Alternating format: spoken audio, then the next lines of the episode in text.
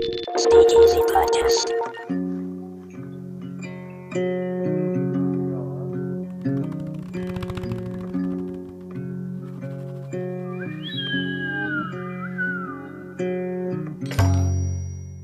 スピークイージーポッドキャスト、えースパイスとタッグを組んで、えー行うインタビュー企画です今回は折り紙プロダクションズのメンバーに、えーインタビューさせていただきます折り紙プロダクションズの所属アーティストが集結するイベント折り紙祭が7月18日に大阪服部緑地野外音楽堂で開催されます。もともとは昨年4月にユニバースで行われる予定だったものが延期の後中止になりましてで今回は、野外イベントとして新たに企画されて大阪で行われます、えー出演はオーバル。監査の、えーマイケル金子マバヌアネナシ関口慎吾弘明という形になってますで今回はこのイベントにも出演する折り紙プロダクションズのアーティストの中から、えー4組ゲストに来ていただいてますじゃあ1人ずつ呼び込みますじゃあ慎吾鈴木さんよろしくお願いしますよ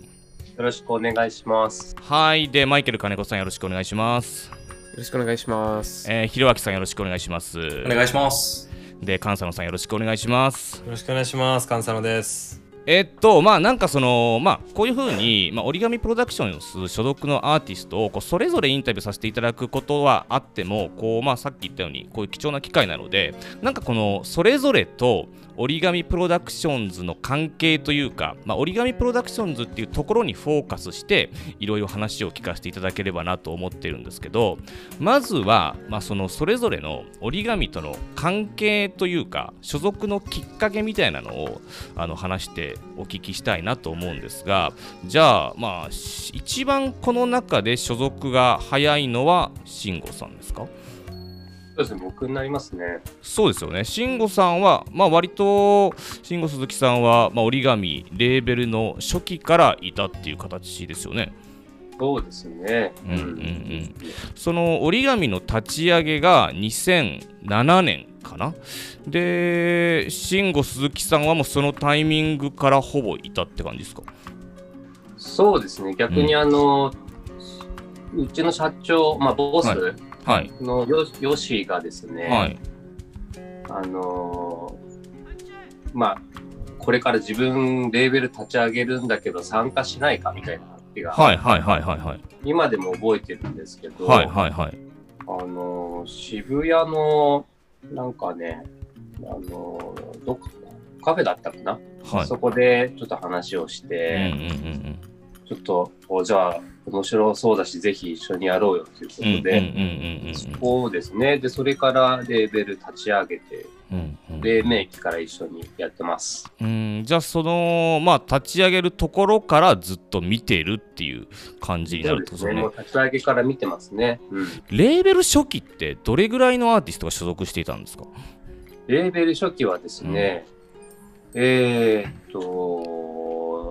123,4アーティストくらいですかね、うんうんうんうんうんうんでそのまあ菅佐野さんが次になるんですかね？うーん、この中だと、まあ、そうなるのか。ですよそうね。かもしれないですね。はい。そのあの、まあ、菅佐野さんの、まあ、過去のインタビューとか見させていただくとその、まあ、最初はマバヌアさんのサポートだったりとか、まあ、ライブとかアルバムのサポートで入ってた、まあ、その界隈にはいたというふうなコメントもちょっと見たんですけど最初はどういうその立ち上げの時点では菅さんはどんな感じだったんですか？立ち上げの時点、まあ、それ2007年なんでしたっけ？はいはいはい。まあ、その当時はまだ折り紙っていうレーベルもうーん認識してたのかしてなかったのか、うんうなんかあの渋谷のプラグっていうライブハウスがあって、そこの地下のその地下に潜っていく階段の途中にジャムナッツっていう、はいはい。あの人たちの CD が置いてあって、うんうんうん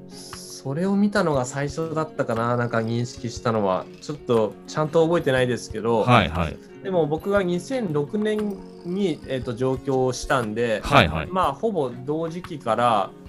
えっと折り紙もまあ活動していてで上京してすぐ僕はマバヌアに出会ってるんですけど、そのマバヌアがマバヌア名義でデビューするときにでうん録音ちょっと手伝って、はいはい。でそれが2008年で、うんえー、とそこからマバヌアバンドのライブも手伝うようになって、はいはいはい。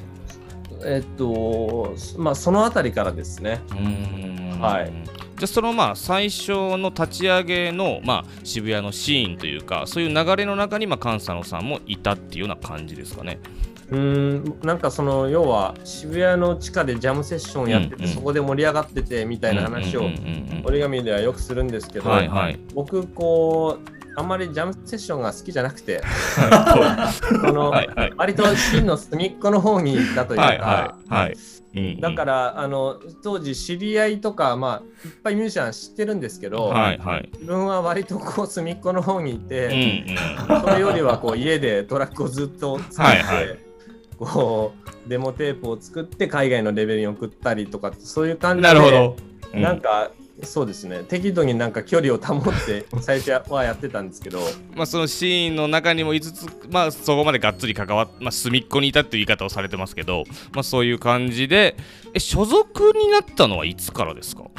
所属になったのは2013年とかですかね。はい、まあなんかいくつか違うレーベルではいはいアルバムを出したりとかした後に、えっ、とその社長の対馬さんと話して所属ってことになって、えっ、と最初のアルバムを出したのが2014年とかなんですけど、はいはいはい。で次この中で言うと所属は？僕ら一緒ですね。僕とマイキーは一応同じタイミングで入ったっていうことになってるんだよね。確かマイキー。そうですね、ちょうど正式に所属したのは、ちょうどもう同じ時期でした。はい。あのまあ、マイケル金子さんは結構いろんなところでその折り紙に入ったその理由っていうのをちょっと言ってるじゃないですかママルナさんがきっかけになったみたいな、はい。マバルナさんのライブを見に行ったのがきっかマバルナさんっていうかチットフェイカーのライブを見に行ってマバルナさんを見たんですっけ、そうですうんね。うん、あの、まあ、もともとそういういろんなレーベルとかに、なんかデモ、まあ、弾き語りのデモとかを送ってて、で、まあ、英語で歌ってるし、なかなかその日本では、その自分の音楽が難しいかなって思ってた時に、うんその、まあそのマバノアさんも英語で当時歌ってて、あとオーバルでもオーバルもかなりその洋楽っぽいものをしてたから、あうん。このレーベルいいなと思ったうん。のがきっかけですね。はい。その土間土間さんにえの連絡をして、まあ、帰ってきたわけじゃないですか。で、はい。それまでそのデモとかを送る中であまり連絡とか反応なかったってことですか、いやありましたんですけど、うん。結構その自分がやりたい方向性じゃなくてなんだろう、はい。日本語で歌ってとかもうちょっとなんか J−POP っぽいあものをしてとか結構言われてて、でそれがまあどうしても僕は嫌で、そうですね。でまあ折り紙をを見つけた時は松島さん的にはまあもう本当にマイキーが好きな音楽やればいい的なこと言われたので、あ、うん最高だなと思って、はい。Facebook でメッセンジャーで送ったんですっけ？そうですね、最初はあの折り紙プロダクションズの Facebook ページにあの普通にメッセージを送って、はいはいはい。熱いはい。で 帰ってきて。帰ってきて、で最初はあの所属とかはしてなくて、はい。そのコマーシャルの仕事とか、あとは最初の仕事が確かカンさんと,、えーっと JWAVE のジングルはいはいはいがあるんですけど、カンさんがそのトラックを作ってて、うん。僕がそのトラックの上にあの歌ったっていうのうが、一番最初の折り紙との仕事ですね。だからあの所属はい。はいはいあカンさんはその時のことは結構覚えてらっしゃいますか？覚えてます。あのー僕ちょうどキスっていうアルバムを作ったのはいはいはいで、うん。そんでフィーチャリングのシンガーをどうしようかっていう話をしてた時に、その社長の対馬さんが、うん最近実はこうこうこういう人がいてちょっと見てよって YouTube に見せてもらって、うん。それがマイキーだったんですけど、うんうんあこの人いいっすねっつもうそ,、うん。うんそこで即決して、じゃあ歌頼もうって言って頼んでそれが「リーズンズっていう曲になったんですけど、まあ同時期にじゃあこれもお願いしようってことでなんかラジオのジングルとかうん。CM とかなんかいくつかやった気がするんですけど、へー。はい。えでその同じタイミングで所属したのがひろあきさんっていうことですよね？一応そうですね。はい。一応っていうのはど どなんかあの、それこそ、あの、黎明期からシンシンゴッチが、はいはい。ボスと一緒にうん。何レーベル立ち上げるんだけどっていう時に、そのカンちゃんが言ってた、そのジャムセッションとかには、あの、顔出しに行ってて、うん。で、渋谷のプラグとかだったと思うんですけど、で、その時僕まだセサミストリートとかやってたあんですけど、はいはいはいはいはい。で、それで、でも深夜の遊びしたいっつって遊びに行って、で、全然曲とか知らないけど、うん。あ、ジャストトゥーバスぐらいなら知ってるかな、みたいな感じで、うんだけど、まだステージ上がるの怖いし、みたいな感じで、で、あの、うん。周りのミュージシャンとかに、あ、僕、ヒロアキって言うんです、みたいな感じで、うんあの、セサミストリートのお兄さんやってるんで覚えてください、みたいな感じの、なんかカンチャと逆に、あの、なんかもう、音楽全然できないけど、みんなにこう、ちょっと、突っ込んでいったじゃないですけど、まあ、名刺代わりによろしくお願いします、みたいな感じでうん。うん。行って、で、その時に松島さんとかも知り合って、うん。んで、で、その後自分は自分でなんかソニーから一回デビューするんですけど、はい。で、それのタイミングで、えっと、その時、えっと、所属されてたスウィンゴさんとかにも曲をお願いしたり、で、その後にも、えっと、まあ、シンゴッチと、えっと、あ、シンゴッチだけじゃないか、そのレードブックっていうコンピレーション CD シリーズの中に2曲ぐらい参加させてもらったり、あと、えーまあ、いろんなコンピでシンゴッチに、えーお世話になってうんうんって感じですかね。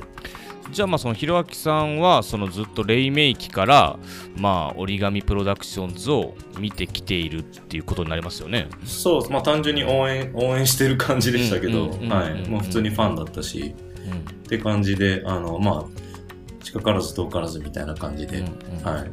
っていう付き合いをさせてもらってましたね。この、まあ、折り紙プロダクションズっていうレーベルがその、まあ、はい2007年に発足して、まあ、今2021年でその、まあ、いろんなことがありながら、まあ、なんかやっぱり、まあ、音楽シーンの変遷もありつつ折り紙プロダクションズとしてこう影響力をどんどん拡大していくようなところをちょっとずっと、まあ、見てきているんだと思うんですけれどはい。なんかそのどうでしょう、まあ、例えばその慎吾鈴木さんだったらその、まあまあ、オーバルとかの、まあ、インタビューとかでもその最初にオーバルとしてデビューした当初とその、まあ、音楽シーンとしてなかなか受け入れられる今とはちょっと違うような雰囲気があったみたいなこともちょっと言ってらっしゃいますけどそのどうでしょう？折り紙の変遷というかざっくりこうやっぱり振り返ってみてその拡大していくというか影響力が拡大していくのを見て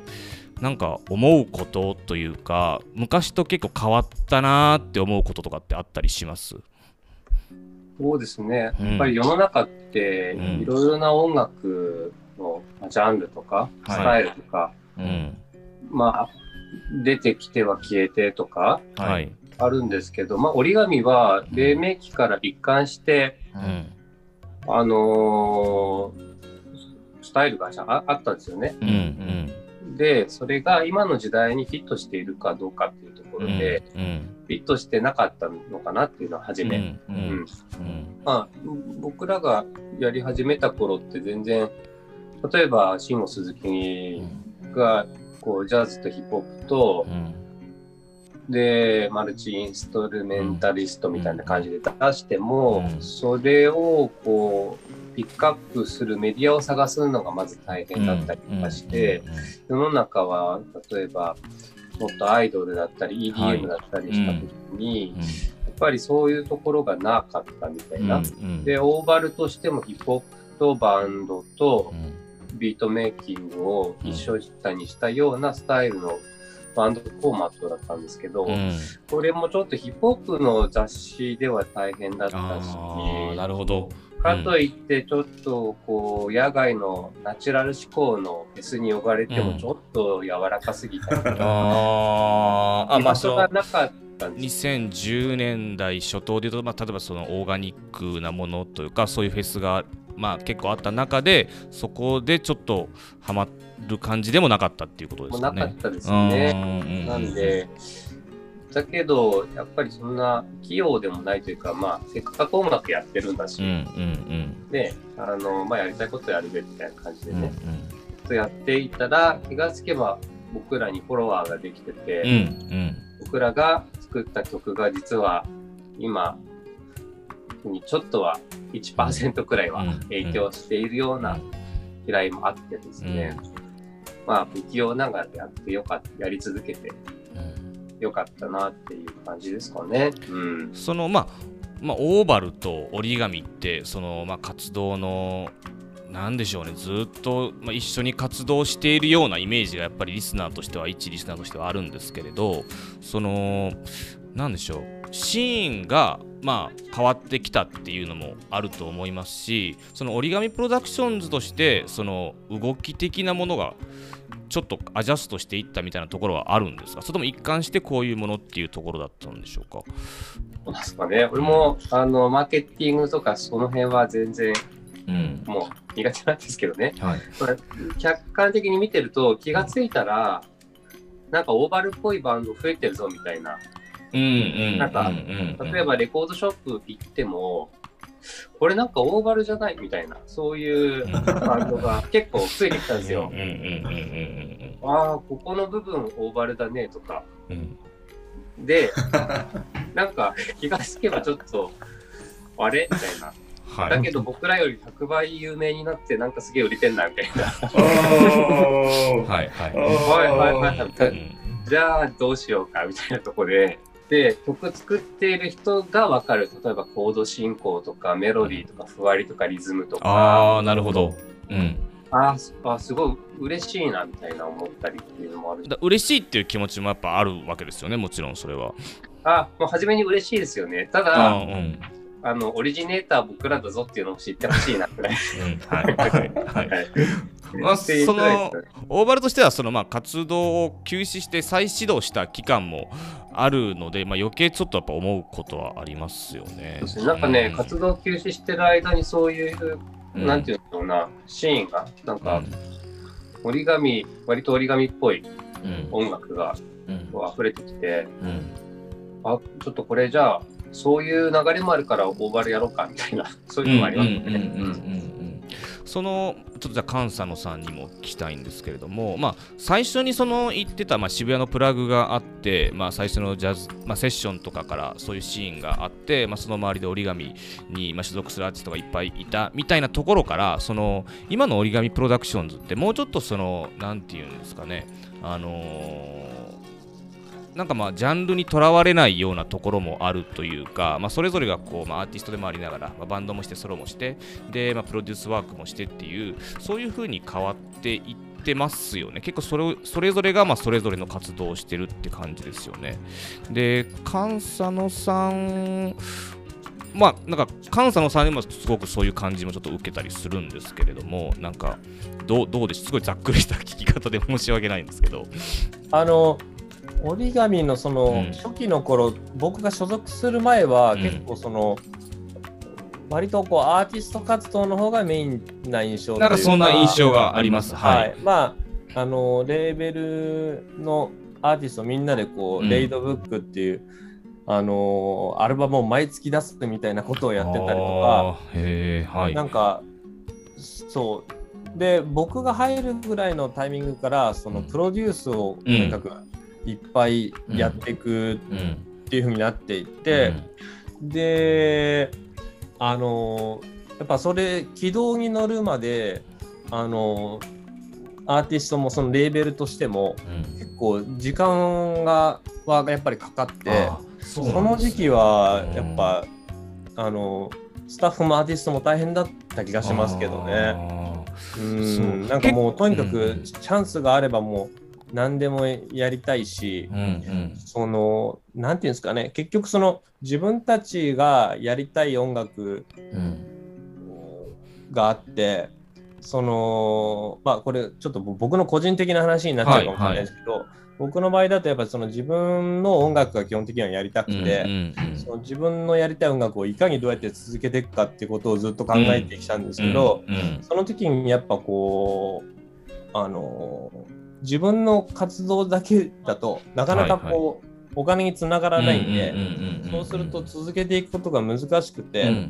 で、それで辞めてったミュージシャンがもう周りにいっぱいいるわけですよ。はいはいだから自分たちはこう外仕事、いわゆる外仕事というか、うん、そのプロデュース、誰かのこう作品を手伝ったりとか、はい。そういうことをできる力もあるから、うん、あのー、まあ、なんだろうな、あんまりこう、J-POP、J-POP してるものは僕もいまだにあんまり好きじゃないんですけど、うんうんうん、でもその自分が関わることでその作品がなんかいいものになるんだったら、関わりたいって思ってきましたし、うんうん、なんかそういうマインドでみんなこういろんな仕事をやるようになっていって、うんうんうん、いやなんかそこから変わってった気がしますけどね。で、まあその後にこうサブスクがいよいよこう、ああ、どんどんそうか。それも流行り始めてうんうんそれでこう海外でも聞かれるようになって、うんうんなんか軌道に乗ってきてうん今に至るっていう感じなんじゃないですかね。まあ、その今ではその、まあ、プロデュースワークとかも折り紙プロダクションズのメンバーに頼むっていうことは、まあ、本当にそういう全く違ったものをあのイメージというかそれで頼んでるっていうまあことになりますもんね。そうですね。だから今だと、あた例えば、えっ、と、折り紙プロダクションズに頼みたいとか、うん。うん。マイキーに頼みたい、関西のに頼みたいってこうん。うオファーしてくれる人がもう、あの増えてきていて、うん。うん。うん。そこにはやっぱりこう、こっちの、なんていうか、あのカラーとか理解してくれた上でオファーしてくれてるので、そうですよね。すごく、うん。うんまあ、仕事もやりやすくなってきてると思うんですけど、最初の頃ってやっぱりこう、自分たちがまだ知られてないから、だから、こう、いろいろありましたよね。うん。そうなんだ。なんかやっぱりその一リスナーとして折り紙プロダクションズを見ているとそのまあそういういろいろあったところっていうのはやっぱ見えてこないのでなんかまあそれを聞くのはすごい新鮮ですね。なそうですね。でもなんかそこで、まあ、仕事がなかった時代とかも、うん。みんなでこう、スタッフも含めてこう、うん。経験してきたから、うん。だからそのコロナ禍でうん。今こういう音楽業界が大変になっても、うん。なんか割と大丈夫っていうか、おーそのタフさはもう身につけてると思うんですよね、みんな。ひろあきさんと、まあ、マイケル金子さんもそのまあ折り紙プロダクションズに入ったタイミングで、まあ、一気にアーティストとして、まあ、そのいろんなところで聞かれるようになったっていうのも含めてなんか変わったところっていうのは結構ありますか？あもうでも本当僕の場合はまさにですね、なんかそんなに、まあ僕自身はそんなに人のプロデュースとかそんなにしないというか、うん。まあそんなにできないっていうのもあるんですけど、はいはい。だけど、誰かの、じゃあまあ、マイキーにお願いされたやつでちょっと手伝ってよとかシンゴッチにお願いされたやつで手伝ってよとか、まあいろんな人の、他の、えっと、所属してるアーティストの何かに、まあちょちょっと仮歌入れるとか、まあうん AC 作るとかうん、まあ日本語の詩もそうですけど、うんっていう意味で、なんか僕ダイレクトにっていうのはそんなに多くないですけど、みんなのもうなんか本当に乗っかってるっていうか、まあ本当ありがたい、いなと思います。ね。ねはい。マイケルさんどうですか？僕の場合はまあかなりそのなんだろう初めて折り紙とその関わった時が25ぐらいの時で,、はいはい。で当時はもう本当になんだろうオープンマイクとかでアコギ一本で弾き語りしてたんですけどうんまあそういうプロデュースとかも全くそのやり方も分かんなかったし、そのアレンジとかも、まあ、バンドとかではやってたんですけどその細かいアレンジとかもあんまりしてなかったので、まあ、うん折り紙に入ってもうあの他のそのカンさんオーバルも先輩たちからいろいろ学んでめちゃくちゃ影響を受けて、で対馬さんにもマイキー音楽で食っていきたかったらその DTM 学んだ方がいいよとかそういうのできるようになった方がいいよって言われて、僕もまあ自分の曲からやり始めてでどんどんなんかそのはい。その勉強とかして今できるようになったっていう感じですかね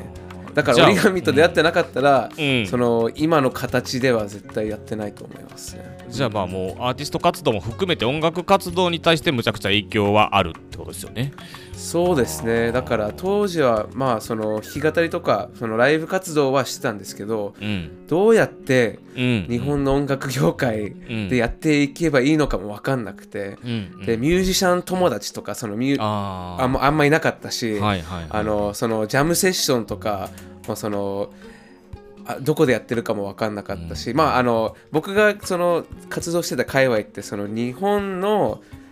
あの外国人のコミュニティだったんですよ。あの日本に住んでる外国人たちが音楽やる、まあ、六本木のバーとか、はい渋谷のクラブ。ブとかバーで、その日本人ってどこで活動してるのかなっていうのが分かんなくて 英語の先生とかもされされてたんですよね。そうですねそうですよはいね。うんうん。うん、だからもうそのコミュニティその音楽コミュニティに紹介してくれたのもその折り紙プロダクションズと折り紙の先輩たちだしあとそのそのミュージシャンとしてのなんだろうスキルもその上達できたのも、まあ、折り紙入ったきっかけだと思います。うん。強靭なコミュニティですよね、でも折り紙プロダクションズって。いやいや。そう思います。はい、はい、めちゃくちゃいい環境とそういうちゃんとしたミュージシャンたちがその周りにいたからこそなんか僕もなんかやらなきゃっていう気持ちになって今があるって感じですかね。うんありがとうございます。そのまあこの大阪でのその折り紙プロダクションズのイベントに向けて、えー、ちょっとまあいろいろ聞かせていただくのもちょっといろいろ聞かせていただきたいんですけれど、えっと、あの大阪で、えー、先ほど最初も言いましたけれども、7月18日、えー、大阪服部緑地野外音楽堂で折り紙祭が、えー、開催されます。で、その折り紙の、まあ、チームでやるっていうのはどうでしょう？まあ折り紙所属のアーティストが出てきて、まあ、大阪では初めてなので我々すごい楽しみにしてるんですけれどいつものイベントとかとフェスとかとは全く違う雰囲気ですよね。出演者としても、えー、誰からお聞きしましょうか？慎吾さんどうでしょう？そうですね。結構アットホームなイベントになるんじゃないかなと思いますね、もう出演者側としてもちょっとアットホームな気持ちですか？そうなんですよ。なかなかね、あのー、全員揃うことないんで、アーティスト、フェスではかぶることってなかなかないし、うん、フジロック行っても全員が出ることなんてないしね。なんで、なんて言うんだろう、うちはパーティーみたいな側面もありますが、これあの、まあ、大阪では初めてなんですけど、その最後にあのメンバー全員が出てきてセッションみたいな感じで東京ではやってるんですよね。そうですね、なんか、あのやっちゃいますよね、やっぱりね。大阪でっていうとこは結構ポイントになります？なんかそれぞれ大阪にはいつも行ってるし、うんうん、まあみんな大阪好きですよね。ああ、嬉しいですね。だから、はいはい。うんで一緒でもう言われるっていうのは本当にまあ好きな場所でできるし、うん、まあ楽しさもより一層ね、いい場所でやれるっていうので、みんなこうちょっとテンション上がるんじゃないですかね。ちょっと天気が晴れになるように、はい、思いながら、はい、ちょっと楽しみにしています。Slow it down, slow it down. It's gonna be alone night. Put that glass down. Draw me in your mouth. Slow it down, slow it down. It's gonna be a long night. Put that dress down.